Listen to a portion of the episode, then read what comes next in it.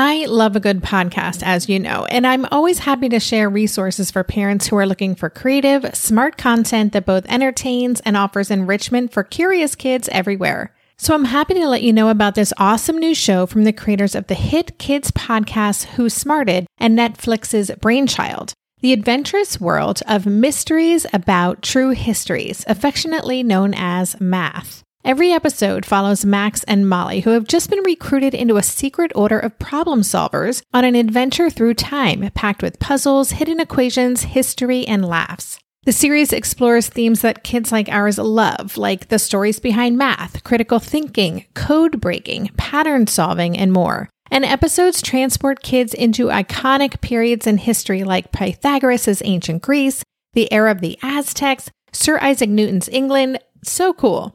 New episodes drop every Thursday and are about 15 minutes long, a perfect length for those car rides, for meal times, for break times, and bedtimes.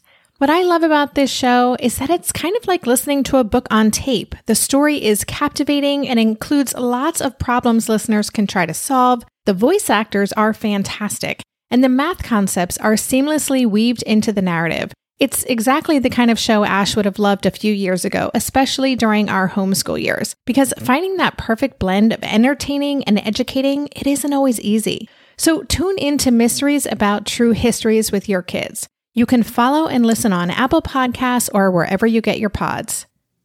So I really stress for folks that are supporting any kind of marginalized teen is really helping them understand the context of like this is why people are treating you a certain way because you are not your experience is not understood enough. It's not known enough. Um, you are not seen enough. And this has nothing to do with who you are. It's has much more to do with society and the slow sort of evolving of of society Welcome to Tilt Parenting, a podcast featuring interviews and conversations aimed at inspiring, informing, and supporting parents raising differently wired kids. I'm your host, Debbie Reber. Today's episode is a deep dive into teen identity and teen mental health, especially in the intersectional and marginalized sphere. This is such an important topic, and I am thrilled to be talking with a teen whisperer Dr. Jenn Noble, a psychologist, teen parent coach, and associate professor of psychology based in Los Angeles, California. Jenn is a teen mental health advocate and is especially passionate about helping parents raise happy, confident, and secure mixed race kids. As a mixed race person herself, she brings clinical research and real life nuance to her work supporting teens. In our conversation, Jenn and I talk about both the challenges and importance of identity and community for marginalized teens, how parents can support a healthy racial identity for their mixed race child, and special considerations for neurodivergent teens who are developing their identity. We also talk about developmental timelines, cultural shifts, the impacts of the pandemic on teen mental health, and more. I hope you enjoy our conversation. Before I get to that, if you are new to Tilt Parenting and you found this podcast while searching for resources to support you on your journey of parenting a neurodivergent child, be sure to check out my book, Differently Wired. In Differently Wired, I share my best practices and practical advice for supporting not just our kids, but ourselves through this journey. And if you're looking to make some quick positive shifts in your day to day life, you can sign up for my free Differently Wired seven day challenge. Every day for one week, you'll get a short daily video highlighting one actionable thing you can do right away to impact the way you think, feel, and act in relation to your child. You'll also get a downloadable mini workbook and access to a private Facebook group. And again, it's totally free. Just go to tiltparenting.com slash seven day to sign up. That's tiltparenting.com slash seven day. Thanks so much. And now here is my conversation with Jenn.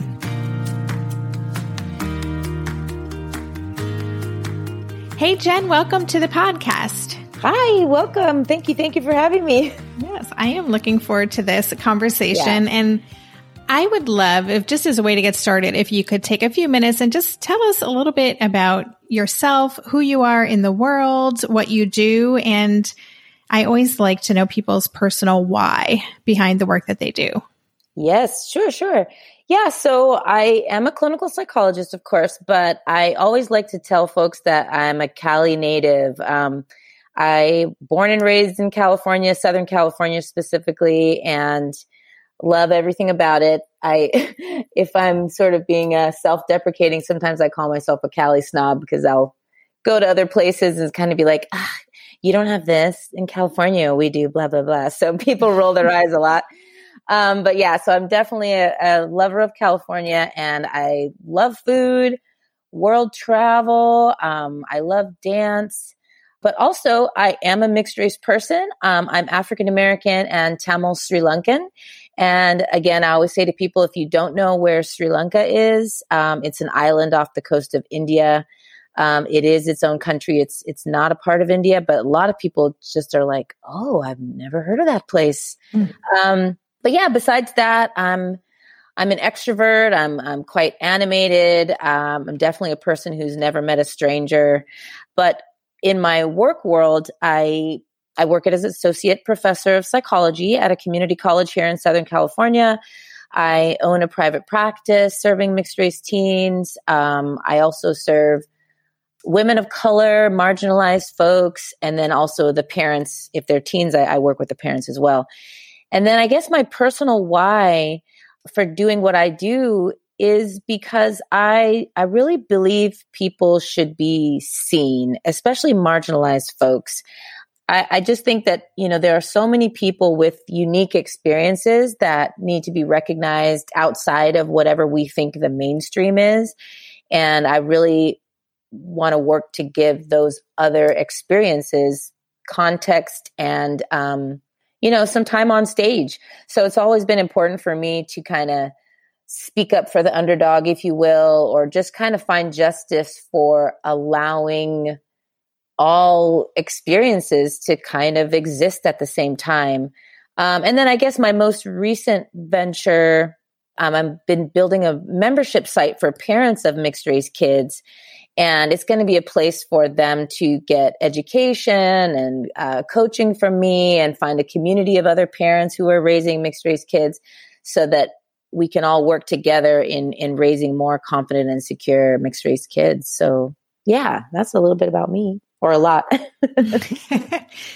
So, well, let's talk first about your focus in your practice of supporting parents of mixed race kids. Can okay. you talk more about that and why it is so important that parents get that help to support a healthy racial identity in their child. And and what does that actually look like when you're working with families? Um, well, I chose this. I mean, if I could just, if I take a step back, I chose this focus because I've been doing a lot of work in the mixed race community, um, really since college.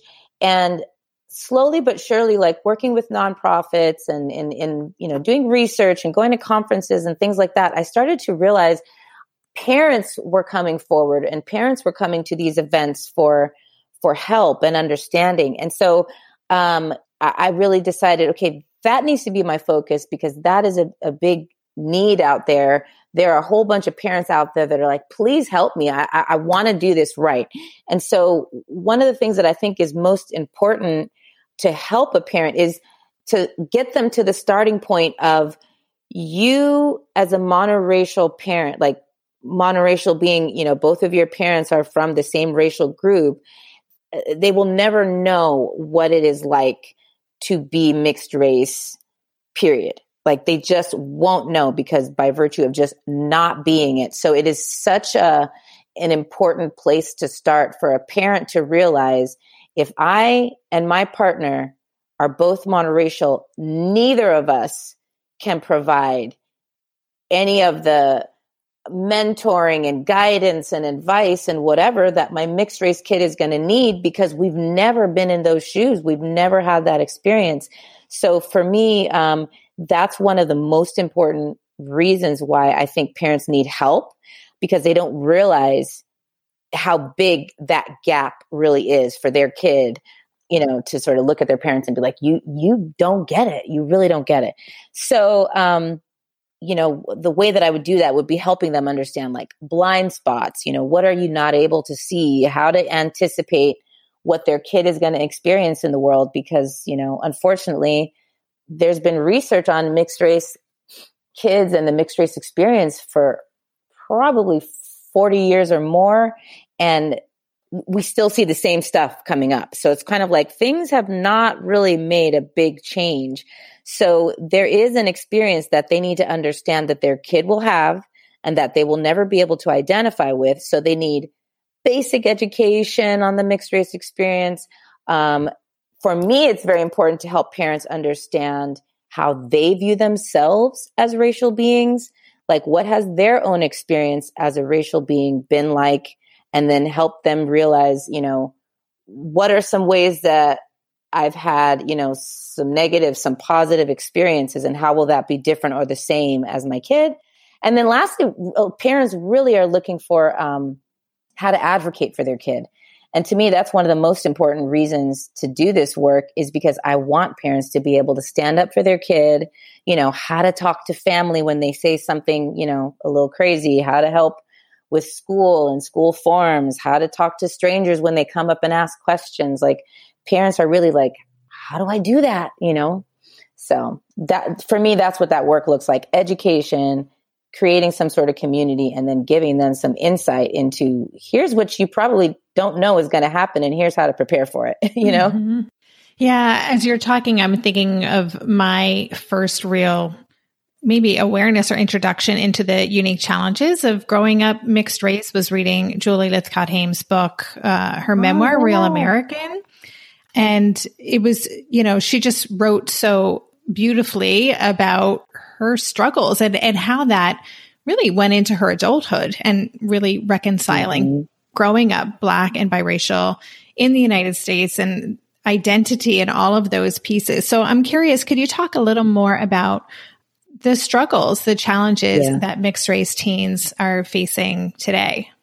Yeah, I think one of the biggest pieces that you mentioned is identity because unfortunately, I'll make it a little bit more specific to America, although I do think that this happens in many, many parts of the world. I, I, I won't venture to say all, but um, this idea of specific racial categories and you or all of us needing to be just in one of them. Mm-hmm. Um, and that very basic like understanding that we sort of feed to everyone, it it poses an unanswerable like it, it poses something that, that has no solution for a mixed race kid. Um, unless you allow for checking more than one box on like a racial form. And so that brings up a whole host of other problems because when we expect everyone to just fit into one box, then that mixed race person is going to get all the questions of like, okay, well, which one are you? And then, well, you know, oh, well, I don't allow you to be in that box because you're supposed to look like this. And then, you know, it, there's all these like barriers and hurdles that they're put up against if they try to fight this battle of okay fine i'll choose a box it just doesn't work and so a lot of the um, identity stuff that we see mixed race people trying to come to terms with, it it often ties back to this one category only type of thing. So, um, you know, if you let's say you wanted to choose a category, and then you know, so again, someone in the family is like, well, you can't choose that. You're not blah enough. You know, you don't look this enough, or you don't speak this language. You can't be that. So then the kid is kind of like, oh, well, I'm not getting permission. So then what does that mean? Well, then which one do I choose and where am I allowed to be? And, you know, it starts to become like asking for validation from the outside versus really being able to come into some understanding of, oh, wait, that system does not work for me. Like it just doesn't apply and I need to do this a different way. Mm-hmm. I, I, think that's, I mean, you know, without talking too long, I think that that's like a crux of a lot of the work that more folks like me in this community that are trying to advocate for that really try to drive home is that you're going to fight that battle all day. There is no such thing as just fitting into one box. It's never going to fully represent you because the one box is the problem. you're not the problem. The, the categories are the problem. Yeah, and as you're talking to him, I'm thinking also about gender identity, which is another yeah. thing that's just coming up so much in general with with today's teens, but especially in the neurodivergent um, space. Yes. And it's really complicated. And I'd love to know can you talk a little bit more about the identity? Maybe that's, I feel like that's the job of teenhood, right? Is to really yes. discover who you are. And I'm sure there's just no, not one way that that happens, but what are kind of the most important things that we do to support teens who are, who are on this journey to discover their identity if they, especially if they have a more marginalized experience? Yeah. Well, especially if they're more marginalized, one of the ways of supporting the teen, in my view, is is helping them understand the marginalized piece of it, um, and really giving them context. You know, because I think so many kids who are marginalized feel the impact of being othered, and then they internalize it as mm-hmm. if something is wrong with them and they're not doing it right and they need help from the outside because, you know, they're teens. They don't have all the critical thinking skills. So they're not able to sort of pan out and see this larger picture of like, oh, wait, I'm not wrong. This system that I'm trying to fit into is not quite, you know, it, it hasn't adjusted for me. So I really stress for folks that are supporting any kind of marginalized teen is really helping them understand the context of like, this is why people are treating you a certain way because you are not, your experience is not understood enough. It's not known enough. Um, you are not seen enough. And this has nothing to do with who you are. It's has much more to do with society and the slow sort of evolving of of society. So it's sort of like, hey, you know, you're just ahead of the game a little bit. And that's okay. Let's build up, let's help you understand this context so you can build confidence in response to it. So you can build up the resilience in response to it because we can't change society like that, like we would like to. So instead, let's get you ready to face it so that you don't walk around carrying that burden of like, something must be wrong with me. I must be doing it wrong. You know, I'm not good mm-hmm. enough. I'm not blah enough. We'll be right back after this quick break. This year, I've been working on becoming more attuned to my body, and so I'm starting to really recognize how periodic spikes in anxiety or disruptions to my routines can seriously throw my whole system off. And as I've been traveling a ton this past month, which is both disruptive and somewhat stressful, I'm especially glad that I have the extra support of Synbiotic Plus, a three in one supplement from Ritual with clinically studied prebiotics, probiotics, and a postbiotic to support a balanced gut microbiome. Synbiotic Plus provides fuel to the cells that make up the gut lining to support a healthy gut barrier. And it comes in this very cool minty delayed release capsule, which was specifically designed to help survive the harsh conditions of the upper GI tract for delivery to the colon. The bonus is that the capsules don't need to be refrigerated, so I can easily bring them with me in my carry on. On a personal level, I love that Ritual is committed to sustainability. They're a female founded B Corp, meaning they are holding themselves accountable long term to not only think about their company's financial health, but also the health of people and our planet. There's no more shame in your gut game. Synbiotic Plus and Ritual are here to celebrate, not hide your insides. Get 25% off your first month for limited time at ritual.com slash tilt. Start Ritual or add Synbiotic Plus to your subscription today. That's ritual.com slash tilt for 25% off. Hey there, it's Debbie. I love making this show and sharing conversations about how to support our awesome neurodivergent kids. I've seen how even one little insight from an interview can spark a big shift in daily life. But I know that raising complex kids can be messy and lonely. And just when we think we figured it out, something comes up that boots us right back to feeling overwhelmed and stuck. That's why I've poured everything into creating a way for parents like us navigating complex parenting journeys to join together and chart a path that feels positive, hopeful, and doable.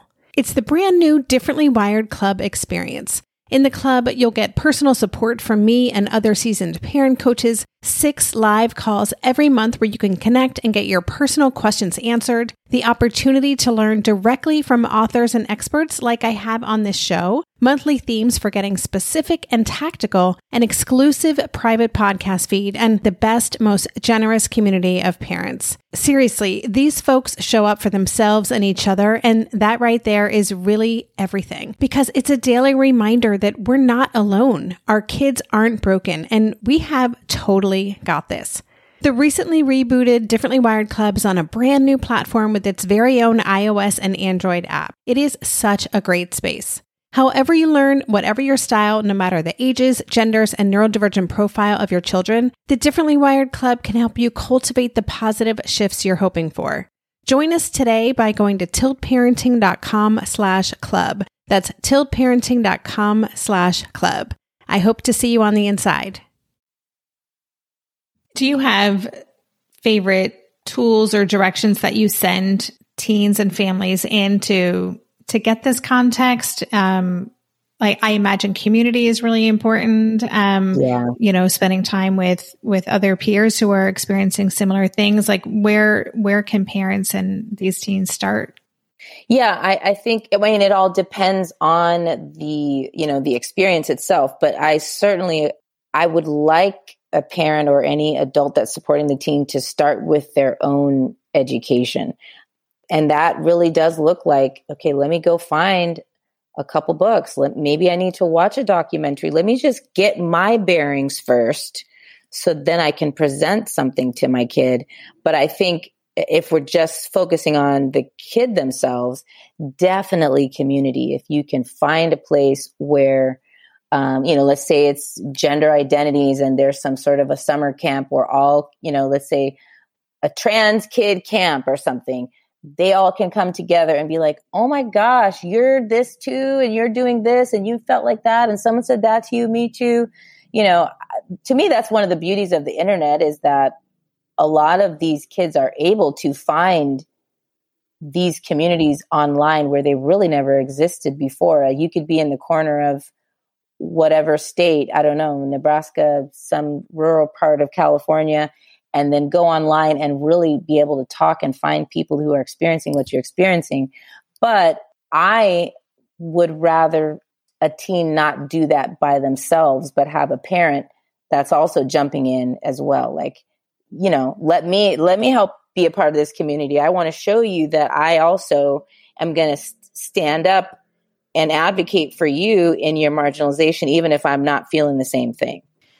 And what about the role of neurodivergence in this identity. I'm just curious how it shows up in your work. And I imagine, I don't know if this, if I'm going to ask this question correctly, but I imagine the more pieces of a teen's identity that don't neatly fit into one box, the more complicated it is to to create and define one's identity. Is that yeah, accurate? absolutely? Yeah, definitely it is. Um, I think because then, like I said, if if there's no context, the experiences just get, you know, personalized or, or internalized as if, like I said, just, it must just be me. It's not, okay, I have, you know, dyslexia and I'm a mon- minority and I'm whatever.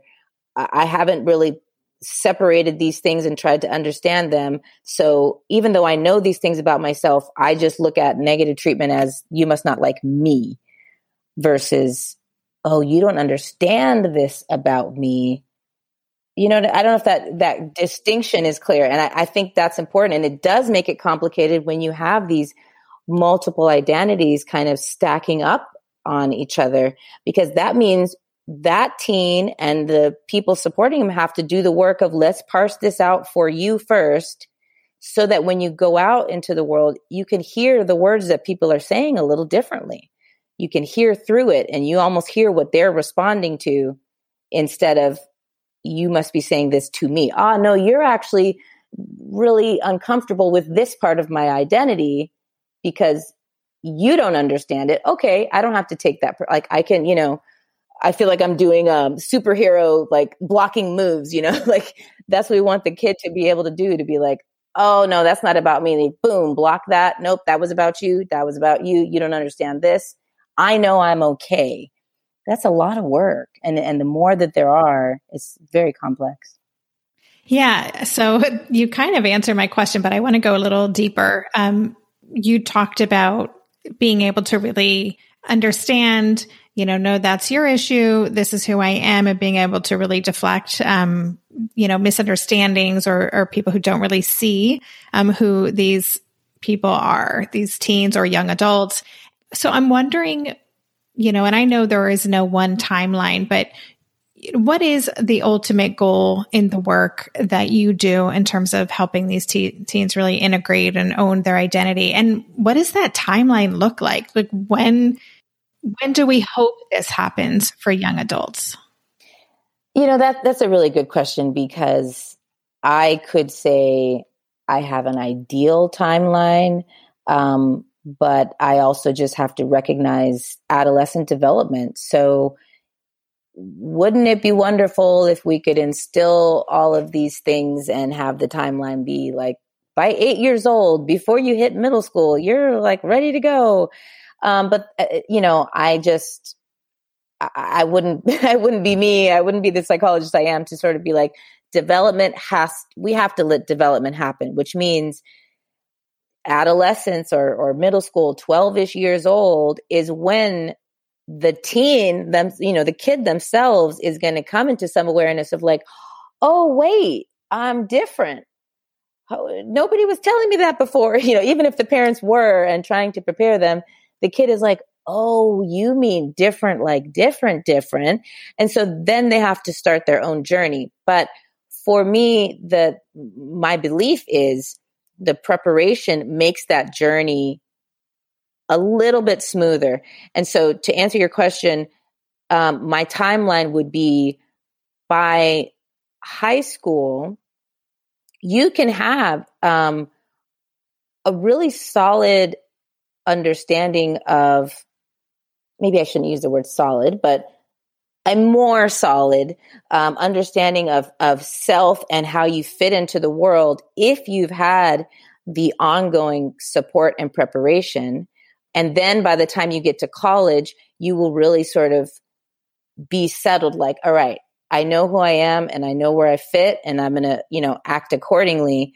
Whereas right now, for the folks that don't have that support, um, and I, I'm thinking of like more racial minorities, is that usually college is the place where they start that exploration and they really start to seek out, okay, let me, let me join this club. Let me take these classes. Um, you know, I, I'm I'm delving in now, and I I would love to just push that just a little bit earlier, which I do think is possible, but I don't think it's possible to skip it altogether. So it's mm-hmm. like identity and developing and questioning who am I and what does that mean? It has to happen, but it doesn't have to be so difficult and so fraught and perhaps filled with sadness and insecurity and pain and and you know what I mean self doubt, um, those things can be managed.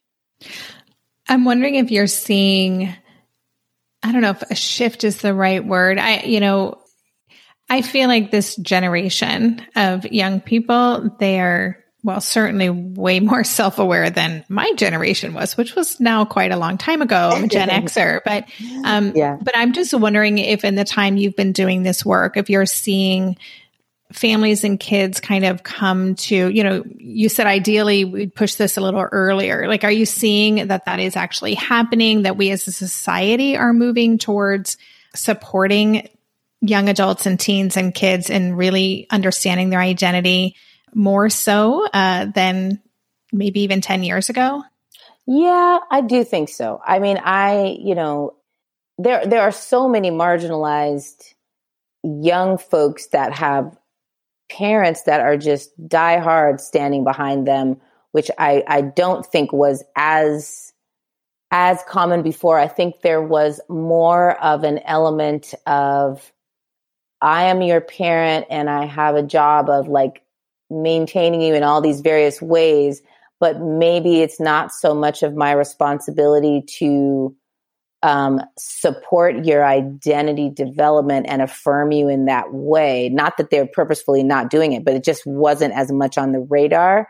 And I now think parents are sort of saying, oh, wait, emotional and psychological development, that is important. And that actually may allow me, if I support their emotional and psychological development, I will actually be supporting their achievement and their overall well being and like the happiness I want them to have in life.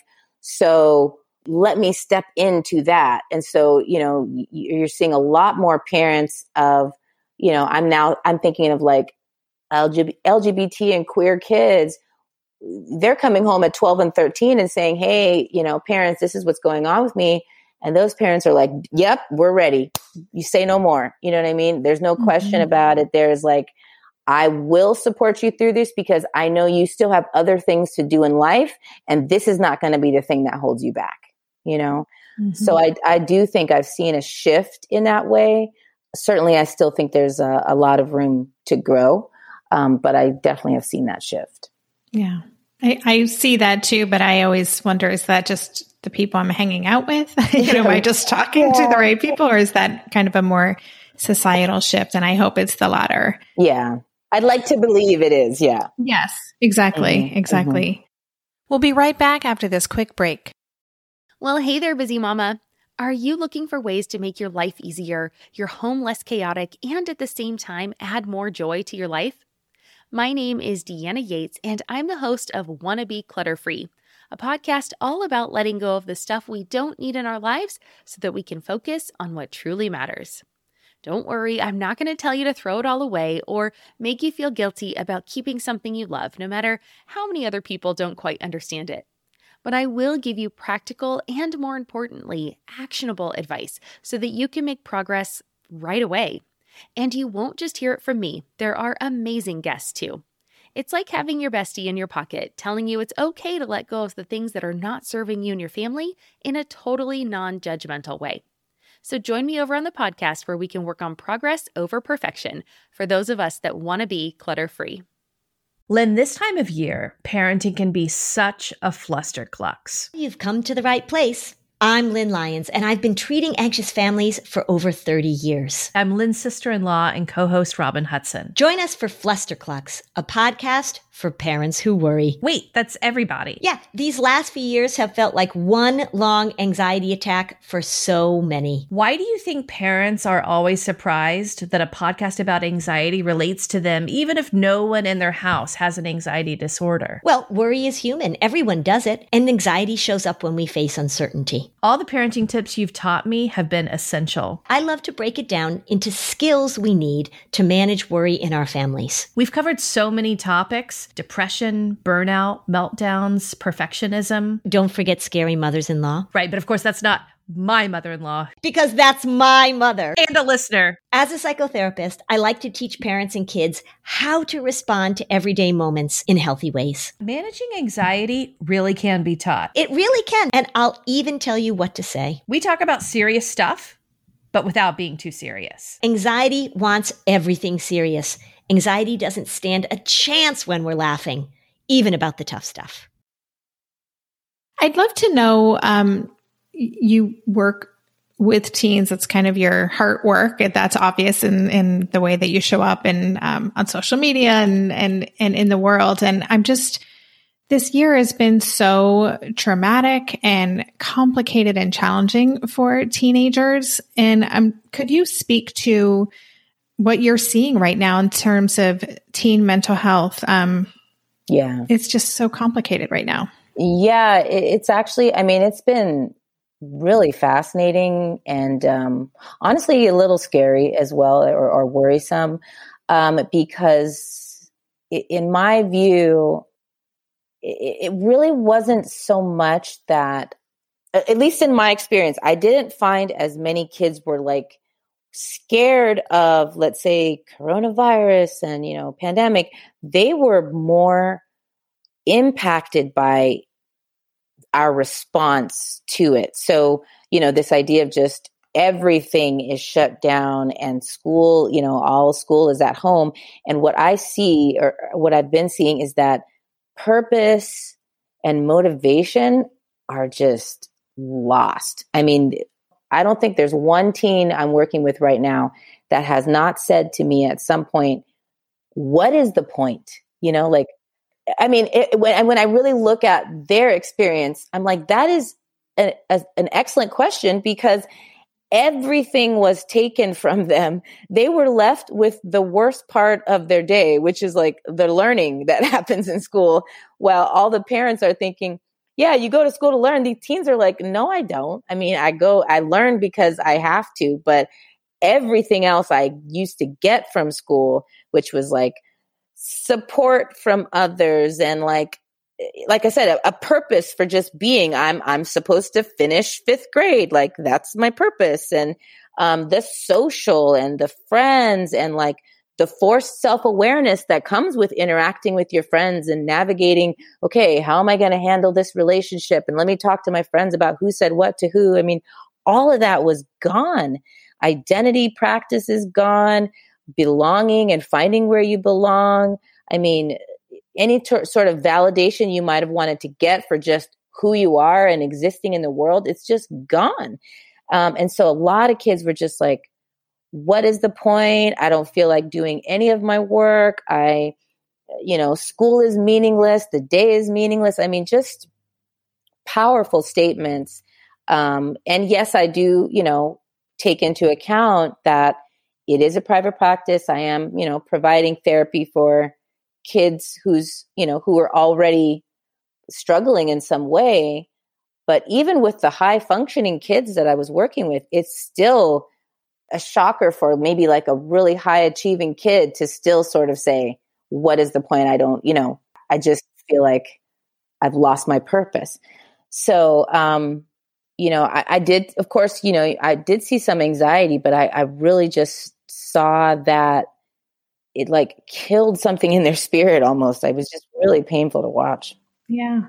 Yeah. I mean, that idea of, you know, and what I've heard from a lot of teens is just losing faith in or trust, right? In yeah. systems, in politics, and like all the things, right, that are supposed yeah. to make a society work.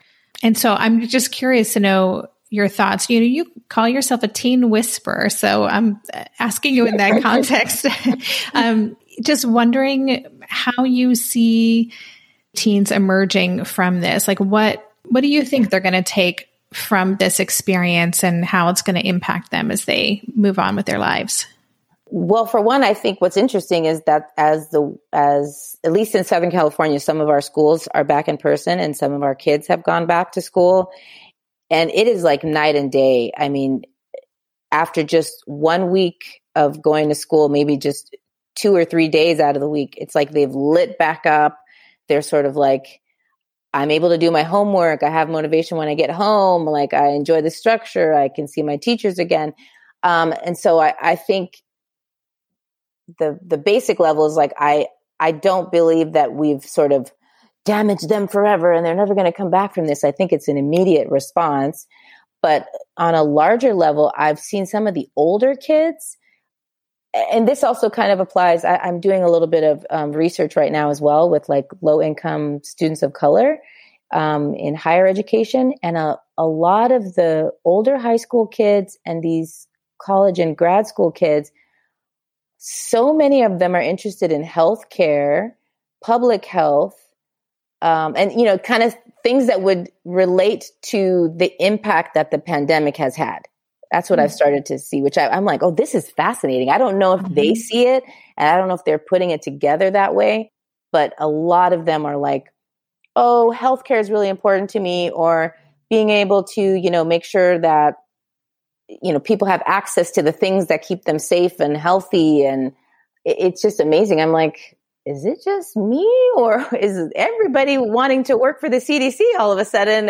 you know, so it's, it's, um, I think, you know, in your, your question is sort of like, what do I think the impact is going to be? I think, I think it, it pulled the curtain back on how our country at least cares for all of its people and then especially those with the most need. So if you're sort of seeing, okay, everybody is suffering from this pandemic, But this group over here, wow, they are getting way less. They're not getting this. They need that. No one's providing this. You know, um, I, I, a lot of students I've talked to were talking about wanting to figure out how to solidify housing or because that's what they're seeing. Okay, so and so lost their job and then housing was impacted and healthcare wasn't available anymore. I want to work on that. I want to solve that. And I'm like, that has to be in response, you know? Mm-hmm, mm-hmm.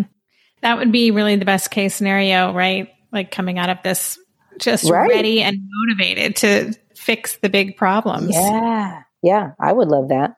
That would be exciting. Mm-hmm. So, um, just one last question. You know, for parents who are listening and, you know, because again, you're, you work with teens and know teens so well, what would, what is like one thing, uh, that you would want parents raising teens who may be feeling ill equipped to support them. Um, you know, maybe they're being shut out uh, from their teens' lives, or maybe mm. they're just mm. feeling like uncertain about how they can best show up for them. What would you say to them? What's what's something they they sh- can focus on? Yeah, I think it's a it is a classic parent question of I'm I'm getting shut out and what do I do? And then I don't know what my I feel like I don't know what my kid needs because they won't tell me and then, you know, I try to ask them and they're like, I don't know, nothing, I'm fine, you know, that kind of a. Mm-hmm, mm-hmm. So I, I think for me, it would be a shift away from I was hesitating to say it the way else. I'll just say the way I was going to say it, and then maybe I'll add to it. So it a it's a shift away from actually being parent. It's like when you have an adolescent and they are pulling away part of what they're doing is like practicing their own independence because at some point they're going to have to be. And so they're starting to become aware of this. So they're sort of like, okay, well, let me start, let me try. Uh, let me keep my thoughts to myself. Let me be in my room. Let me, you know, make my own decisions um, and see what that feels like while I'm still at home. And so that also means that the parent has to make a shift. And that's often a really big um, difficult transition for them because let's say for the first 10 ish years, they were used to making like all the decisions and, you know, go sit down over there. Okay, let me do this for me now. Make sure you do that. Time to go to bed. And now the kid is sort of like, no, I don't, I don't need all of that. So if you are wanting the access into like teen world, you kind of have to shift to an almost peer status. Not all the time and not full on, hey, I'm your friend, let's chill. Like that's never gonna work. And they're gonna see through that and they're gonna be like, oh my God, mom, like I roll. But it's sort of like holding your your worries and the protecting um, and guiding that you probably want to do all the time, suspending it for a moment to kind of explore um, using more casual opportunities to investigate and you know with the facade of like oh yeah you know i don't really care i'm just wondering about and then gathering information so if a, if that teen can really feel you're asking to ask because you really want to know and you're just curious about their life they're going to feel more comfortable to tell you know but if but they are very sensitive. Like they've known you as long as you've known them. So they can see when you are like extra, you know, so how, was school today? They're going to be like, oh my gosh, I'm not even going to tell you because then you're going to go into some lecture. Then you're going to ask me too many questions. Then it's going to feel like, you know, this separation between now you're telling me what to do and guiding me and it feels too smothery and I don't like it and it's not helpful and it makes me worry. Um, yeah. So I think the approach would be just the relaxed, I'm here to listen and I'm here to be a support as you would to your own friend rather than I'm ready to give you advice and I'm ready to tell you what to do because that's going to get the shutdown. Yep, that makes total sense. So, Jenn, this has been such a fascinating conversation. And again, as a parent of a teenager, personally, I always benefit when I get to talk about um, teen mental health with um, experts such as yourself. Um, but can you take a few minutes and tell listeners where and how they can connect with you? Yes. So, um, definitely Instagram is a place where I spend most of the time. So, my Instagram is Dr. Jenn Psych and that's D R J E N N P S Y C H. So I, I do share a lot of things there. And then I have uh, my website. Basically, almost everything is Dr. Jenn Psych. So that would be Instagram. Um, I have a Facebook page, Twitter, which I, you know, I don't hardly, I don't know, I don't understand Twitter enough yet. Um, I even have a TikTok now. But my website is Dr. Jenn Psych, and that's where you can sort of learn a little bit more about the work I'm currently doing, uh, the membership site for parents of mixed race kids. And then I also have Dr. Jenn Therapy as a website, and that is specifically for my private practice. Um, but I always tell folks, especially parents, to go to drjennpsych.com because there's there's more opportunity there um, for getting the help that you need. I, I I always like to stress that just because you have a mixed kid, let's say, who is expressing some concern about, you know, maybe the way that they're treated or whatever, it doesn't necessarily mean they need quote unquote therapy. It just might mean that you just need a little support, which is very different, um, you know, through the, the coaching that I provide. And then on my website, of course, there are free downloads that people can um, grab, which, you know, maybe books to read for your kid, um, etc. And then, you know, that way you'll get some emails going forward from me. So I always encourage parents to go there first rather than viewing their kid as, oh no, my kid has a problem. They need therapy. You know what I mean? So yeah. Well, thank you for that. And listeners, I will include links to all of the resources and URLs that Jenn just shared with us on the show notes page. So definitely check that out. And I will just say I am not on TikTok. So, um, but I'm impressed that you are. So, um, maybe I'll, my husband has it on his phone. So maybe I'll check that out. But thank you again. I so appreciate everything that you shared with us today. And I'm just grateful for the opportunity to connect. Yes. And thank you so much for having me. I, I love having discussions like this. And especially, you know, you sound just as passionate as, as I am. So it always makes the conversation much more powerful and inspirational for me. So I really appreciate being here. Thanks for having me. You've been listening to the Tilt Parenting Podcast. You can find links to all the resources my guests and I discussed on the detailed show notes page. Just go to tiltparenting.com slash podcast and select this episode. If you love this podcast and want to help cover the cost of its production, please consider joining my Patreon campaign. For as little as $2 a month, you can help cover the cost of the hosting platform, editing, production, and more. Just go to patreon.com slash tiltparenting to learn more.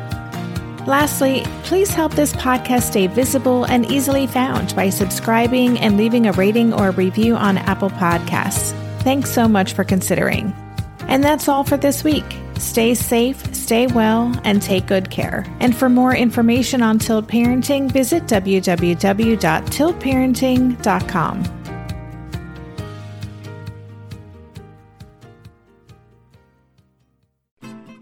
I'm Margaret. And I'm Amy. And together we host the podcast, What Fresh Hell Laughing in the Face of Motherhood. Margaret, I would say you're sort of a where are my keys kind of mom. Correct. Sometimes a where are my kids kind of mom. well, you're Amy more of a we were supposed to leave 35 seconds ago, mom. I mean, touche. In each episode of What Fresh Hell, we come at a topic from our usually completely opposite perspectives. I bring the research. And I bring kind of the gimlet eye. Like, is that research really going to work, people?